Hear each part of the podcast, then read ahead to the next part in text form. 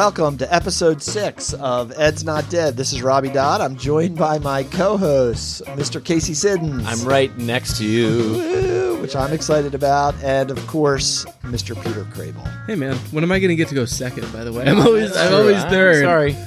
I thought about So, that. not so cool.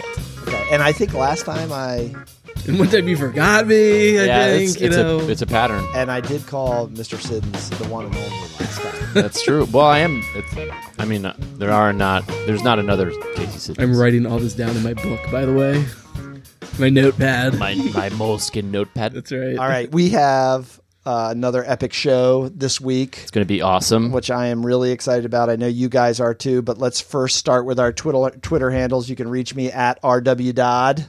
At ch Siddons. And at Peter Crable. All right, today is a big day because we are going to be interviewing Curtis Linton, the It's rena- awesome. yeah, the renowned social justice av- uh, a- activist who has um, written extensively about equity, worked with school systems and schools in improving equity and excellence in schools. So we are very excited to have Curtis and that he's agreed to come on. Ed's not dead. Yeah. And Mr. Sids, thank you because you made this happen. I connected with him Yes. and I messaged him endlessly to get him on here. Yeah. The best part is you go, how do you get guests on, man? Casey goes, I emailed him. I, I asked him via Wow. email. Yeah. So we're we're excited to have Curtis on. Okay, uh, this is the part of the show where we get really uncomfortable because Casey has feedback uh, for us on the show. What, I- do, what yeah. do you what do you have? I just got a text for feedback today, and and um, it's from Mr. Patterson, who Okay. was mentioned last week and the week before that, and so far he's on a three week binge of being on our show. Is he troll? is he trolling us still? little- uh, well, not us, but you. So uh, he said, he said, "Good episode, you guys." Should I read it in like an old man's voice or just Uh, regular? Good episode, you guys. Number five was best yet, though. I have to say, I'm not quite sold on the sincerity behind Robbie's bit about the finest educator. Come on. The week before, he was disparaging me and the whole counseling profession, and I can only ask why. Okay, do do at least part of it in, in the old. man. I'm soon sending out a list of the 10 things I recommended in my much heralded, if somewhat lengthy, emails to him that all proved to be the best strategies, but were often okay. ignored That is where I you do not care that much about his and feedback. mocked later. very Now, that long. would be a good subject matter for you. All right. Well, He actually went on for another, that whole text message. yeah. this is a lot of. That's, I that's I email. I thought I had righted the ship with Mr. Patterson when I referred to him as one of the best educators I had ever known. Uh, he, well, he, yeah. He- Okay. He, did. I, I thought you did, but he's clearly holding on to it. He's retired, so Okay. he's Yeah, nervous are about it. do? Uh, we would we would like to do a spontaneous call on Mr. Patterson and catch him off guard and get him on the show. That would be awesome. Yeah. I think So- it kind of ruins it when you tell everyone that we're going to Yeah. do a Okay, spontaneous Sorry. call. All right. Okay. We'll cut that part out. Anyway. Um, all right. Any other any other feedback? I did have one very positive uh, piece of feedback. Uh, Dave Flanagan said that he always feels smarter after he listens to Ed's Not Dead. Wow. Yeah, that's pretty. That's, That's high, awesome. That's high. That's high kind of praise. the nicest thing. Yeah, we've could say, heard. Yeah. My dad hasn't listened to the show yet, but he said it's on on the quote front burner. Oh, better than the back burner. I I've never heard that before. All right. we also said we would read uh, iTunes reviews. I actually didn't look to see if anybody reviewed us. No, there are no okay, new you did ones. look. Okay. No, no, no. Okay. All right. Anything else going on with you guys? How's work? Work is good. How you is know, how is it being an educator out there on the front lines? It's uh, we're in a we're in a great time, a challenging time, but it's a great time for It's actually for teaching kids. Okay, Yeah, that it- was incredibly vague. Yeah, it What do you mean? big. Like, give us something. Well, I mean, I mean- something. It's a great time It's and a, great- challenging time. because Put that on my tombstone. because we're we're in a time, you know, politically in our world where kids are experiencing stress and teachers are experiencing stress and uh, although at the same time there are many opportunities to help kids manage through some of the changes that are going on in our world through their teaching. that was more specific. That was good. I have to say, when I get into schools and I see kindergartners walking down the hall or I see teachers teaching in classrooms, I, you know, You miss it. nine, well, I'm just 99.9% of the time, all you have to do is get into a classroom and it, and it makes me feel good about public education. Yep. Yeah. No, that's true. It's Mm-hmm. true.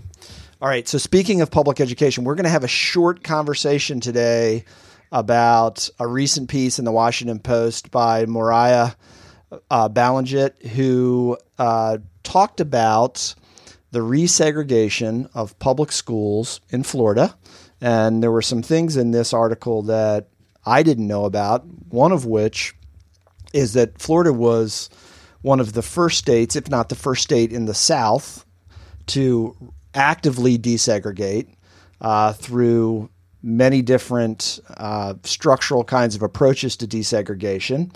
And they were really ahead of the curve after the Brown decision in the mid 1950s.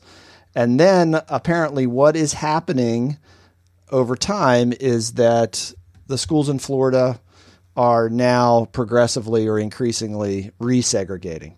Uh, so African American and Latino students are increasingly in schools where they are isolated and there is racial isolation in schools. Uh, there's a quote from Gary Orfield, a scholar with the Civil Rights Project. Orfield says, What's happening is very threatening to educational equity in the United States.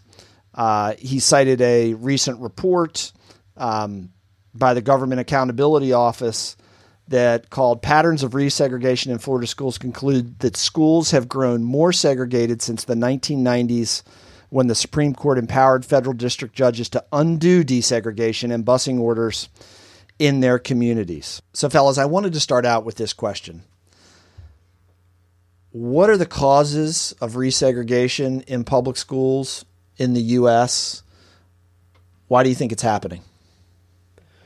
Who's going to take a stab at it first? Because that is a big question, and Mr. Yeah. Siddons is making Well, I- scary faces. Well, it is. It is. It's a scary question, and I mean, so I'm going to start with the safe space and and what the article kind of said, and, and use the information there first. But um, I mean, so it talks about how uh, federal judges uh, were given the power to unsegregate, or I guess to resegregate and stop busing.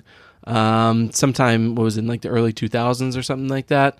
And so as a result, I guess we've seen uh, an uptick in um, you know areas that were previously told that they had to bus in order to achieve some sort of like um, racial balance. that was in the 1990s. There you go, the 1990s. Um, which, by the way, I, you know, I was younger then, but a lot of stuff I'm like goes back to the 90s. I'm like, I thought Bill Clinton was the man. What's going on? All this stuff happening, but that's a that's a side point. It's a different show. But I think it also speaks to the fact that okay, so if we were we were having to bus in the '90s in order to prevent overly segregated schools, yes, busing prevented that issue, but it doesn't solve the underlying issue, which is of neighborhoods Yes. and neighborhoods and areas being completely still and totally segregated. So yeah, in Florida, the article de talks about facto segregation. Exactly. So we do have an influx um, in the Latino population when it talks about how yes, because there's more um, Latinos in general, that that does lead to more in schools. But you know, again, the underlying problem remains of overly segregated areas that lead to overly segregated schools. So before before you jump in, I just want to give you, Mr. Sids, a statistic. I love in, statistics. In 1990, in 1954, the year of Brown won. Okay, 99.99 percent of Southern blacks were enrolled in schools that were composed of 50 to 100 percent minority students. So, at the midpoint of the 20th century, schools were almost totally segregated in the South. Uh, when you look at it in the context of the progress that was made versus that statistic, significant progress was made. Uh, whether people hated busing or not, uh, to a, s- to a to a large degree, desegregation was successful. So, what's your take, Mr. Sids?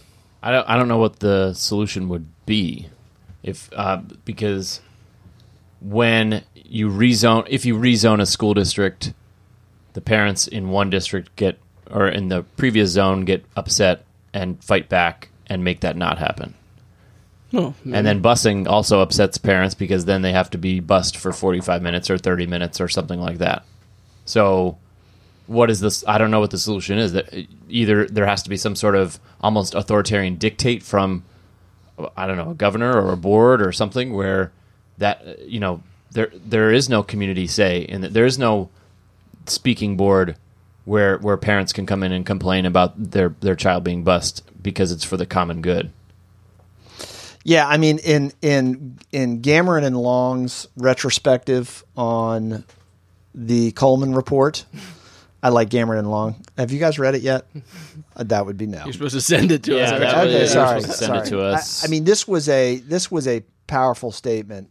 Resegregation incur, occurred in part because of growing minority enrollments, but also because the courts have declared that school systems have moved from dual to unitary status. That is, they are no longer segregated through any action of the school system. So, um, schools aren't proactively segregating as they once did, right? And No, the- they're not. it- they're not proactively doing it, but Yeah. it's it's be, it's more of complacency. yeah, I mean, it's it's it's more like a, a lie of omission. They're not doing anything, which is which is now worsening the the the problem. Yeah. And and I think, I mean, my opinion is is it just seems to be politically and socially, for whatever the reason, there was a period of time in this country where there was the social political will to actively uh, tackle these kinds of things, and there just doesn't seem to be any will anymore to do that. At least in governance uh, and in in greater society, I, I think. To your point, Casey, about governmental action or some kind of action, something something would have to be done. And I think you know, and that's the interesting thing is you know, so there was the urgency sort of um, post Brown, you know, initially, of course, because of the decision, but then for decades on, because of the states and the counties and the municipalities that continued to resist any sort of desegregation whatsoever, Yeah. regardless of what the law said. You know, so then there was the period I think of um, of busing and and trying to achieve racial balance Seventies and eighties. Yep. And then I, I do think that we're just in a period a bit a bit of complacency right now, um, where some of that urgency is gone, um, and that doesn't. In, I think that speaks to your point about a lack of political and social will to to really address it. And I think some of it, to be quite honest, um, you know, it's happening, and I'm not sure how aware people are of it. Like for example, I was totally unaware that judges can make decisions to end busing and so that that has directly led in the state of Florida to the resegregation of schools. Like I was like, whoa, I had I really had no idea. So I think, you know, as long as some of that stuff continues to come out and be made public, then you know I think that can help amongst other things to kind of instill that sense of urgency. Um, that like, all right, this is this is an issue and like, this is a problem. We dealt with it once, or we tried to, and it, it just it's not solved. Yeah. And I, I mean, I don't think it's, I don't know if it's ever been proven, but from the 1970s to the 1990s in this country, there there was improvement of educational outcomes for all groups of kids. And I don't think that it's coincidence that that happened during the most aggressive period of, of desegregation and trying to ensure that kids from different, different racial, ethnic, socioeconomic backgrounds had the opportunity to go to school in, in schools where there was some semblance of uh, racial or socioeconomic balance. And now it seems to me that I think you're being, I think you're letting people off lightly, Mr. Craves, to Probably. agree. I, Yeah. I, Oh, yeah. I think Yeah. that there's a, there's a, a segment of the population in this country that actively does not want that. And Oh, so, yeah. so let's And- and so who resist are, that. So who are the people that are resisting? Who are the people that are resisting? let's put, let's put it on the table. Okay, you answer your own. No, question. who are the people that are resisting? I, I think it could be lots of different people. It's not a liberal or conservative thing. It's not a Democrat or Republican thing. It's It's a white thing. It's a white thing. Yeah, no, and I- they're, I agree they're white families who are in their they're part of the borough, and when they're when they have any kind of fear or any kind of possibility that their child might have to go to a school with mostly students who are of color. Right. That's when things get whether they're liberal or, or, or conservative. or that something might be taken away from them. Yes. Yes. And they and they have this irrational fear that because they're going to be with a student who is of Hispanic descent or black, that they're going to be in in dire straits. Right. Well, when we when we talk to Mr. Linton, he's going to I think he's going to inform us about the difference between equality mm-hmm. of outcomes or equality of inputs and equity. Mm-hmm. So to be continued on this on this discussion, but I think we're going to have to watch this because I, I do think it's going to be continue to be a growing issue nationally about the way that schools are changing. Yeah, absolutely. All right, we are going to jump in with Curtis Linton in our next segment. Don't go away. We'll be right back.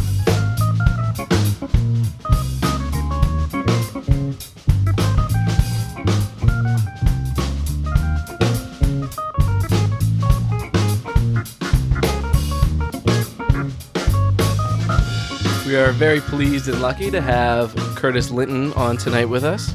Curtis is currently the CEO or Chief Education Officer of Curious School. Throughout his career, Curtis has documented the improvement efforts and best practices of the most successful schools across North America. Curtis has authored several books, including Equity 101, The Equity Framework, and co authored Courageous Conversations About Race, which received the 2006 National Staff Development Council's Book of the Year. Curtis lives in Salt Lake City with his family and is joining us from the Mountain Time Zone tonight, and we're really privileged to have him. And I think, on a personal note, from all of us, um, you know, Curtis from afar and from the books that he's written has played an integral role um, in shaping our work with equity and probably our own personal um, and school-based equity Absolutely. journeys. Yep. Definitely. So, especially mine as a le- as a school leader had a big impact on me. So, Curtis, we want to start with kind of the, the big, broad umbrella or big, broad strokes, and uh, just ask you, how do you define equity in schools? Well, the best way to differentiate between equity and equality as it relates to a school environment is that equality, the, the, you know, the, the effort towards equality, on Brown versus Board, is about equality of resources at the entrance. So every child who shows up at school is going to be, um, you know, is going to be able to access an equal number of resources. We've been stuck in this paradigm of equality, but equality, if everyone is treated the same with the resources in an equal system, then individual needs are not recognized within that. So equity shifts us towards considering the outcome. So rather than equal input, equity asks us to look for an equal outcome. And so, uh, similarly linked to that, you know, we've we, we've always, we're always talking about from a leadership perspective, how are we going to implement equitable outcomes or equitable practices for teachers to make those outcomes more beneficial for students? What kind of successful frameworks have you seen put in place that help students of color achieve? And one of the things that I wanted to to kind of swing it back to was in, in the equity 101 you talk about culture practice and you talk about leadership is that, is that would that be where you're where you're going from from in terms of the framework Yeah, definitely. Because um, so so let me give you some background on the equity framework. So the equity framework came from asking the question: What commonalities would we see in schools that have eliminated their achievement gaps? And what came out of that were these strong commonalities. Even even though each of the schools had very unique learning cultures, different you know communities and students that they were serving, um, and they were not always using the same language to describe their values. But one of the most common pieces out of this, and this is where that definition of equity came from, is that every single one of these schools had recognized the critical need to personalize the learning experience for each student. These were not schools which were, you know, where where your strategies that you apply in, that you apply in the classroom were what completely defined the teaching experience. They weren't schools that just depended upon a dynamic leader.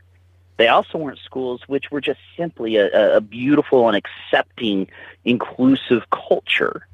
They balanced these things. one of the schools you focused on was elmont high school or is it elmont Mon- memorial high school Yeah, So you, you're talking about values. Can you can you elaborate a little bit on on what you mean by? Did you find that they had the values in place, and it just it just happened to be in that situation that made them successful, or no, uh, did no, you have to did you have not. to supplant that with something?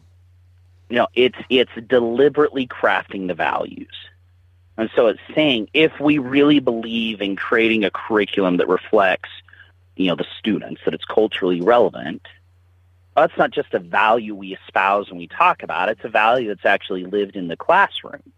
And, and I think I think this is where the conversation about equity has to go. I mean, it's really defining the work that I'm doing right now. It's thinking about applied equity, moving past the discourse and really saying what evidence do we see in place that this is an equitable environment for students. And it's and and it's not only evidence in outcomes Curtis, just correct me if I'm wrong. It's just it's also evidence of how it's implemented. Um, just the way structures change, the way teaching practices change. Am I right there?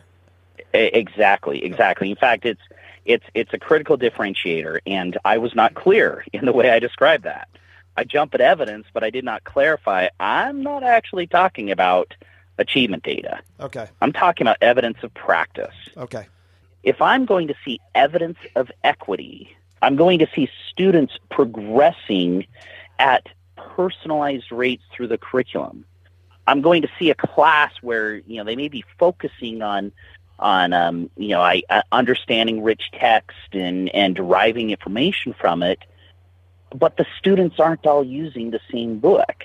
The students are engaged in a topic that they're personally interested in. Got it. That that that helps a lot. And I was I'm always curious about how we kind of like you said differentiate differentiate implementation versus outcomes and so that makes a lot of sense. Peter go ahead. Yeah well i mean mm-hmm. one of the things i really appreciated you said is that it's not just a strategy or you know a group of strategies because I know you know and I've been guilty of this many times thinking that this this strategy is going to be the the panacea for everything that ails you know the universe basically um, mm-hmm. and one of the points that you make within within the book and, and a lot of your work is that it's you know the framework it's it's many different pieces um, but I guess the the question I have is you know let's just say I work in a school and everything you're saying, uh, I'm like, yes, yes. And I've, I have a lot of dedicated educa- educators that also want those same things. So, what are some of the barriers that that prevent those outcomes from occurring? Because I know,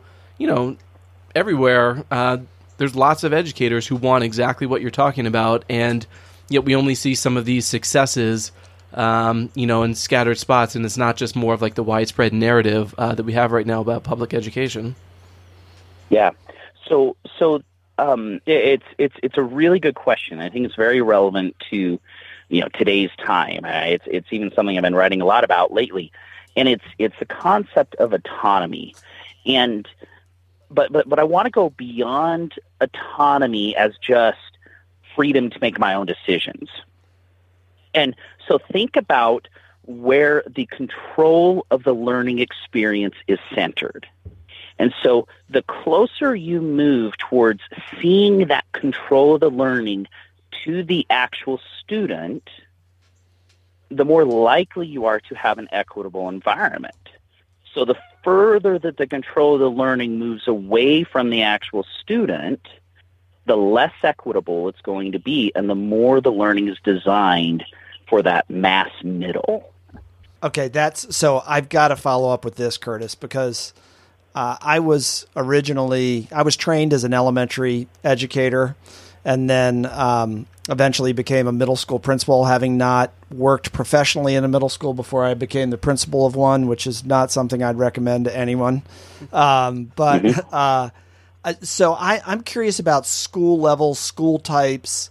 I'm big on uh, John Meyer's work on institutional structures and I think mm-hmm. I think they kind of it kind of gets to what you're saying that we have these pervasive institutional structures like for example departmentalization at the secondary level or stratification homogeneous grouping these things that that are pretty pervasive across schools how, how do those fa- yeah. how do those factor into your work uh, to the work that schools have to do and the work that you help them do in equity well, and and honestly, a lot of my work today is more in response to principals who are being thrust into more autonomous situations.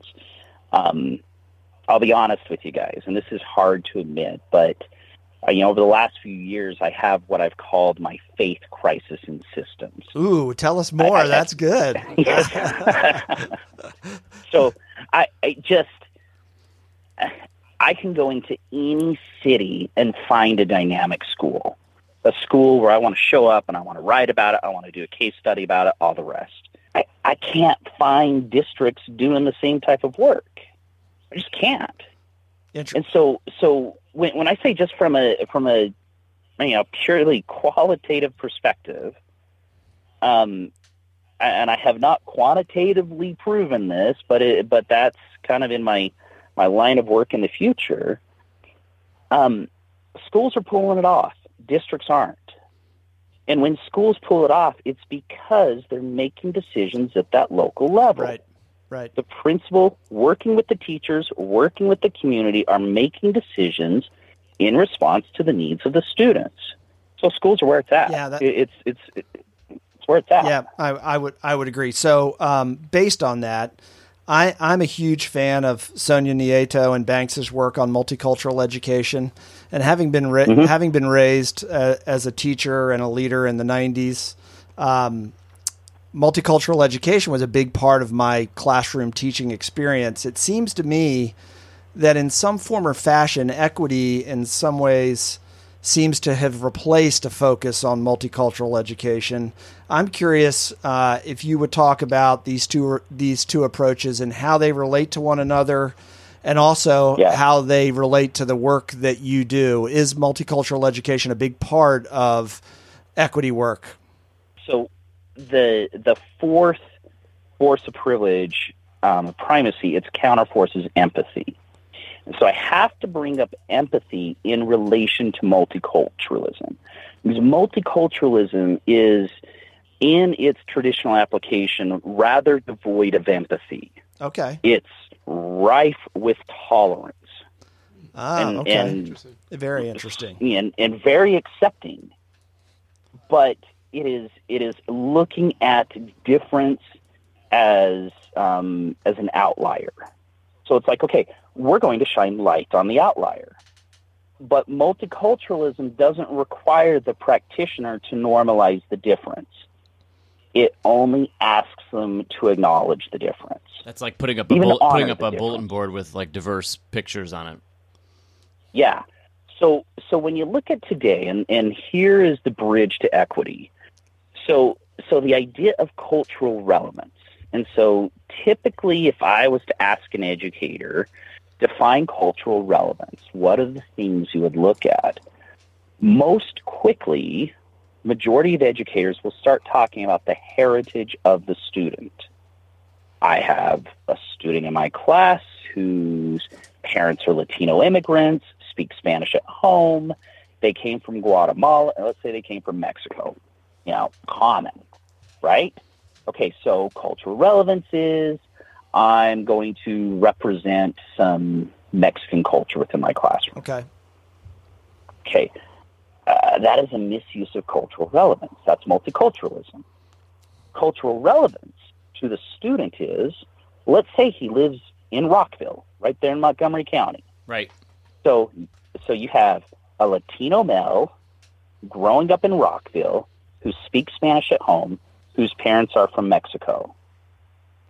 Cultural relevance to that particular student has little to do with Mexico, has everything to do with being a Latino male speaking Spanish at home, growing up in Rockville, Maryland cultural relevance is about the lived daily realities of the student.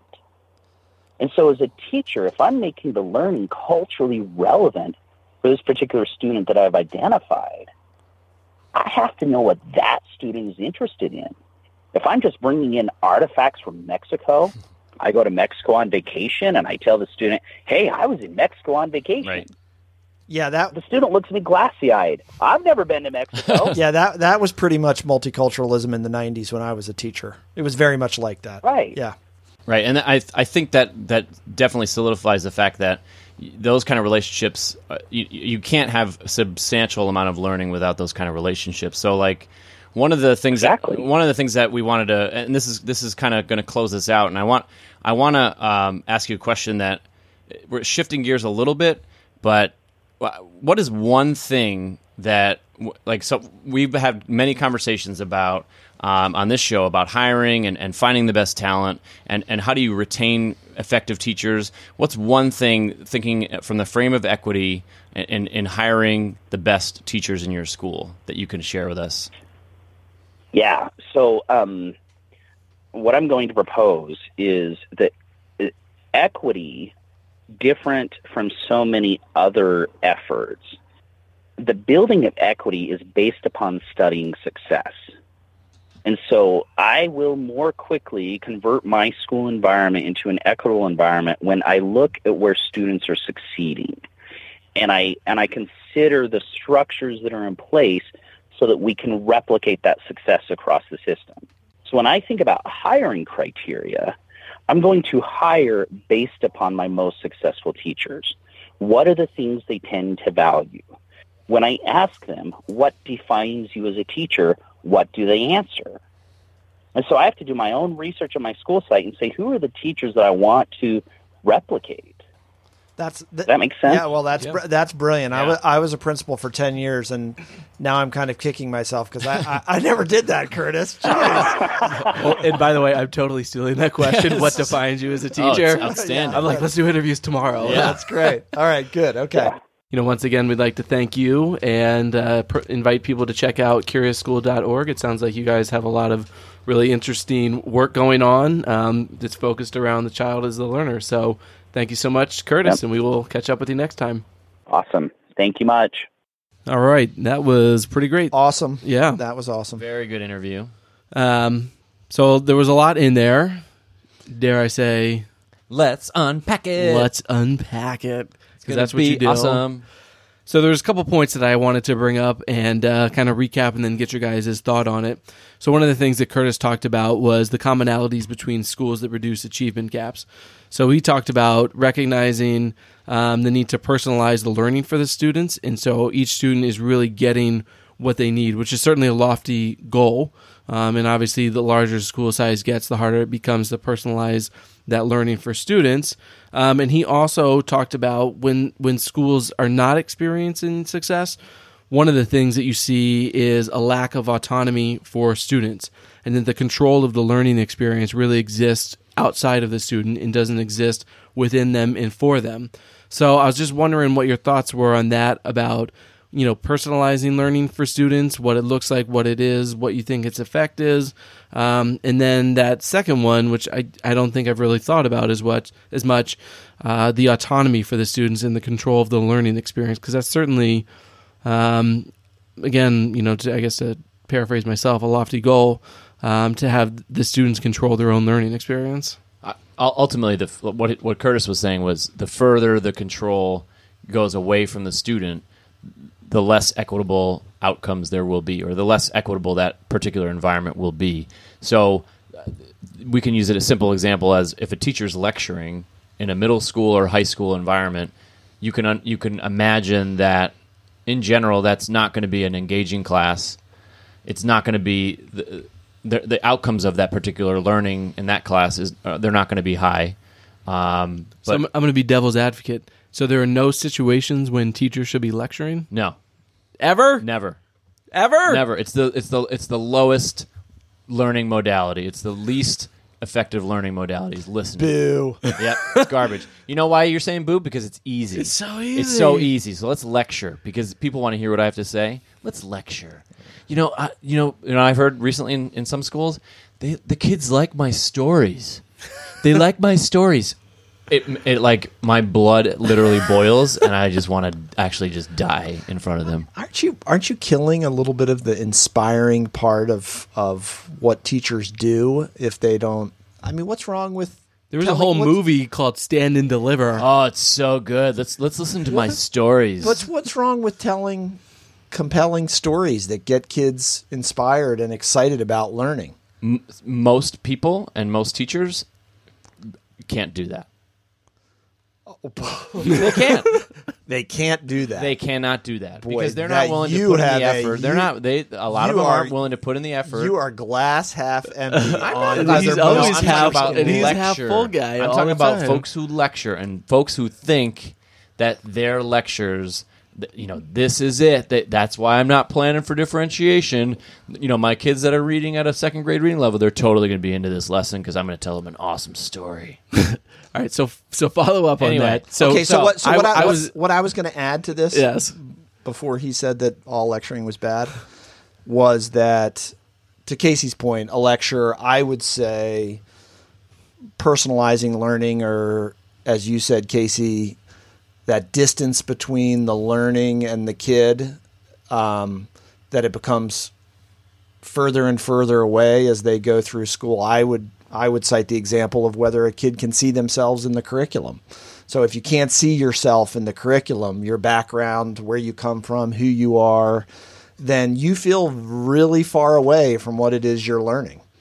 Uh, I think that's a I think that's a big deal. And then the other thing that I would mention um, is that I do think that we know in secondary schools that a sense of alienation in kids grows, that they feel more and more disconnected from the institution that they're in. And that can be because of the way teaching transpires, it can be the curriculum, it can be just kind of those formal bureaucratic structures that separate kids from adults. Um, so I there's there's a there's a lot of things that I think instead of make learning more personalized as kids get older, it becomes more depersonalized.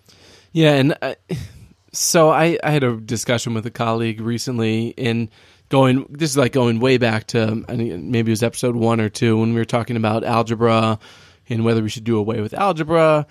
And he was kind of like, "Well, then why don't we just make school into camp and everybody gets just to choose what they want to do, and it's the fun activity That that, they want to awesome. do." But just in the context of what you were talking about, Robbie, which by the way, yes, I was like, yes, let's do that. Let's make school camp. But in the context of what you were saying, um, in depersonalizing and the sense of alienation, um, and and it's I know it's easier just to go and look at curriculum and say, look at the curriculum, and you know the kids don't see themselves or the skills or the translation to real life and all that, and and to be honest, I do buy that. It's that and- relevance thing. yeah, and the more and more that I'm in education, you know, Uh, the more I guess I, I question, like, man, like, are is what we're teaching them and the skills that we're teaching them, like, how much is this going to help them? And I don't, I don't have an answer to that. I'm not like down on it or anything, but it's just I've been asking myself that question more recently of like, all right, in the workforce, it's this wide, and my hands are very wide right now. You can't see them. Very wide. Very. In- very wide. And in school, it's this wide. Right. En- envision my fingers very close together. Very close. So, you know, how can we how can we broaden those learning experiences so that they don't feel that sense of alienation so they do feel like I am choosing to learn something that yes, the teacher is like also making me learn that I have to learn, but I'm also choosing to learn this because I want to learn it because I I think I can use this because I see something, I get something out of this. Yeah. You know, today, tomorrow, next week, whatever. Absolutely. And, and there's two. Cons- there's one constraint that comes to my mind is where we have curriculum that's, me- or not in the curriculum, but the standards by which students are learning that's coming from the state, and the state says that they have to learn, you know, uh, the social implications of feudal Europe for students who, you know, are are coming from El Salvador or they're they're coming from another country. It's it's n- it's not inherently easy to make those connections personal for kids. You but can, but there's nothing It. inherently wrong about learning about feu- feudal Europe. I'm not saying there is, but what I'm saying is that in, in, initially, if you're a first year teacher, you don't necessarily, or even a fifth year teacher, you don't necessarily know how to make those connections with kids. Right. with with regard to like something like medieval Europe. But it is it is on the teacher to make those connections. And I guess I'm going to contradict myself because then I just thought of something else he said. I was going to do everything. But no, he did talk about um, because when you bring up El Salvador, and he talked about cultural relevancy and the need to meet the kids like where they are, the lived daily reality of the student. Right. Yeah.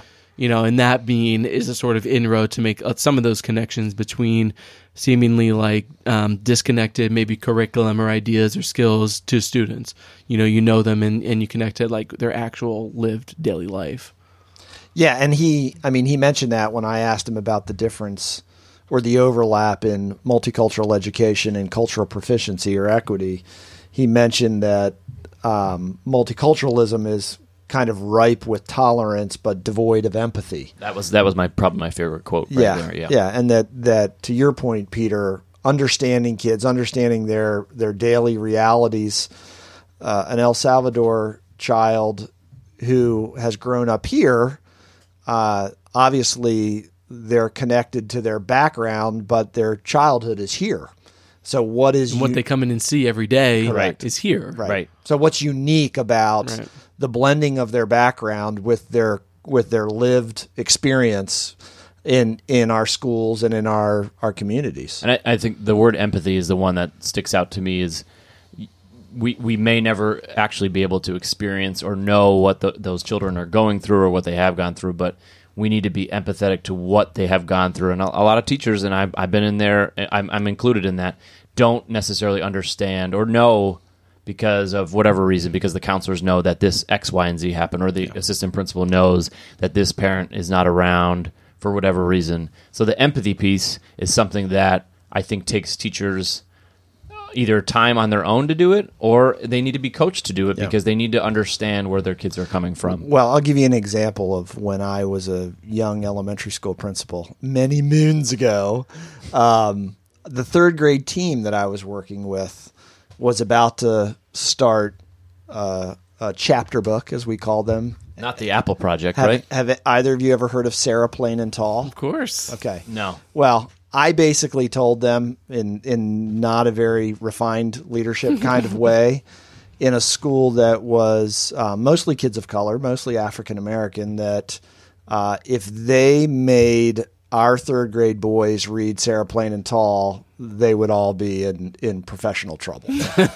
uh, because I I just and they got really upset with me. Yeah. Um, because they said, you It's know, such a great book. and it has universal themes and it's and i to your point peter about the kid who is of a different background and is living here i just didn't think sarah plain and tall spoke to the kids maybe i'm sure it spoke to a lot of kids but i just thought let's find something a little bit more relevant than sarah plain and tall um, no offense to Sarah Plain and Tall and to the kids that like it and to the teachers that like teaching it, but uh, I think I think we can work harder at making our classrooms more relevant to the kids that are in them.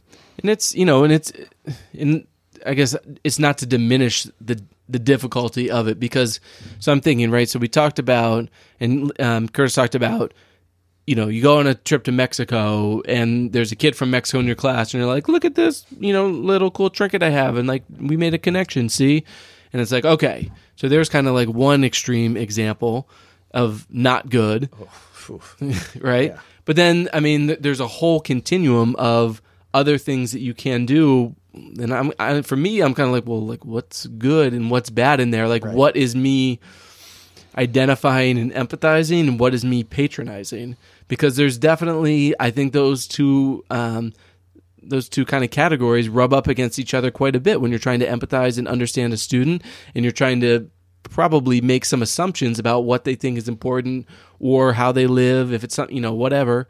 So it could end up coming across as patronizing as well. What did what did Curtis say about the barriers to equity in schools? You threw out a question that I didn't know how to answer. Can I can I just actually go on Peter's Okay, point? Real don't quick? answer my question. I'm sorry. Go ahead. So I listened to uh, Angela Watson's podcast, Truth for Teachers, and it was basically uh, the the episode that I listened to was about uh, beliefs that damage teacher relationships with black male students. Right. And one of the things that she talked about with her guest, and I highly recommend you listen to it, episode 106. Um, it's a short episode, but it talks about, or they were talking about things that, like you said, Peter, patronize students. There was a time when, you know, having students do raps in class Yeah. to, to, to connect with kids. I'm sure that's I'm sure that still goes on. it does, and I think they think that they're connecting with kids, Right. and they're not. Or, or when a teacher, you know, mistakenly believes a new teacher believes that they need to talk in the vernacular of the, the students in, of whom they teach, and that's not necessarily you're pandering to kids. You're not actually teaching them uh, in ways that are culturally sensitive or culturally responsive. Yeah, that makes a lot of sense. By the way, before we finish up, Mm-hmm. I was in a fourth grade classroom the other day during uh, reading language arts, during the reading language arts block, and the kids were writing scripts for their own podcasts. Well, That is awesome. Isn't that good? That's have, great. Have you seen that yet? Somebody doing that using writing, writing scripts for podcasts? I haven't seen writing scripts. I've seen teachers use as like anchor activities to cr- they can create a podcast uh, episode based on whatever Really? topic they're doing. That's pretty awesome. I'd like to see what that's or hear what that sounds like. unless we have a question go unanswered for you, Robbie. I, I don't think he really talked about, oh, this is why schools don't have equitable practices, or this is why schools aren't equitable. If you recall, I think he talked about equity is not deficit thinking, it's inherently positive thinking and Right. Yeah. focusing on things that schools do well. And so when he talks about hiring or how to improve a school or whatever, he said to focus on look around your school and what are what is what are you doing well? that what are a pa- teachers that doing was well? a powerful statement. Take yes. that, and Yeah. that is your answer. It's not. Yeah. It's not in a can. you it's not in a book. it. It's Right. you know what you're doing and what Yeah. you're doing. Yeah. Let me take this, that, and who so- are the equity warriors Right. in your midst that are doing the work Right. that are not only not only um, equitable in their teaching, but they're also getting excellent outcomes. He also Um, he also talked about the fact that um, t- uh, like when you're thinking about the barriers to equitable schools, it comes down to and I completely lost my thought. That's really awesome. It's really Okay, great. so first of all, he totally didn't answer the question that I asked. Yeah, and then no. he just had uh, uh, a brain fart. because brain you fart. just you know kept talking and I had a thought and I was ready to go and I didn't want to interrupt you because you're my former All right. principal, so I wanted to be nice and respectful. well, but it didn't work. That was a great segment. Curtis Linton was an awesome guest. Uh, we hope the audience learned as much as we did, and we hope that it sparks thoughts and good discussion amongst you all out there in your education work. Uh, he just made a face that he just had the thought. Do you want to say it before we go? That, you might be able to speak to this better than I can, but in terms of this, the school versus district implementation of equity. Okay, we are up against a break, Oh, and yeah. we will save that for next show. Okay. Okay, right. Actually, we're probably going to forget it, so that's fine. write write the question down. No, Do, do, I'm do, good. do, do. Anyway, I think Peter's writing it right Thanks, now. thanks again to Curtis Linton. We much appreciate him coming on. Ed's not dead, and we will get him back in the future. But for our last segment, Mr. Siddons. Yeah, I found some quiz questions that you might not know. Okay. Quiz show time. I'm completely unprepared for this. On one of these, I think we might actually get one. I don't know if anybody's ever gotten a question right. By the way, Oh, remember? No, I you killed get, it. well, yeah, yeah. I it had was not one. exact. It was, But it was close. very, Yes, close. very close. Yes. Okay, go ahead, Mr. Sids. I think the one that you got correct was uh, China. Yep, spending the most time on homework. China. China. Hey. Um, all right, are you ready for the first one? Where do 50% of the world's out of school children live? It's a region of a continent. Out of school? Yes. What, what is okay? First of all, I've already I've already failed on this one. What does out of school children mean? I imagine it means that they're not in school. Oh, kids that are not being educated. Cor- That would make, I'm assuming. Okay. I'm gonna go with East Africa because Somalia, because of Somalia. Okay. I am going to go with. Um, what was the question again? I'm going to skip it. no, just ask it again. Where again. do 50% of the world's out of school children live?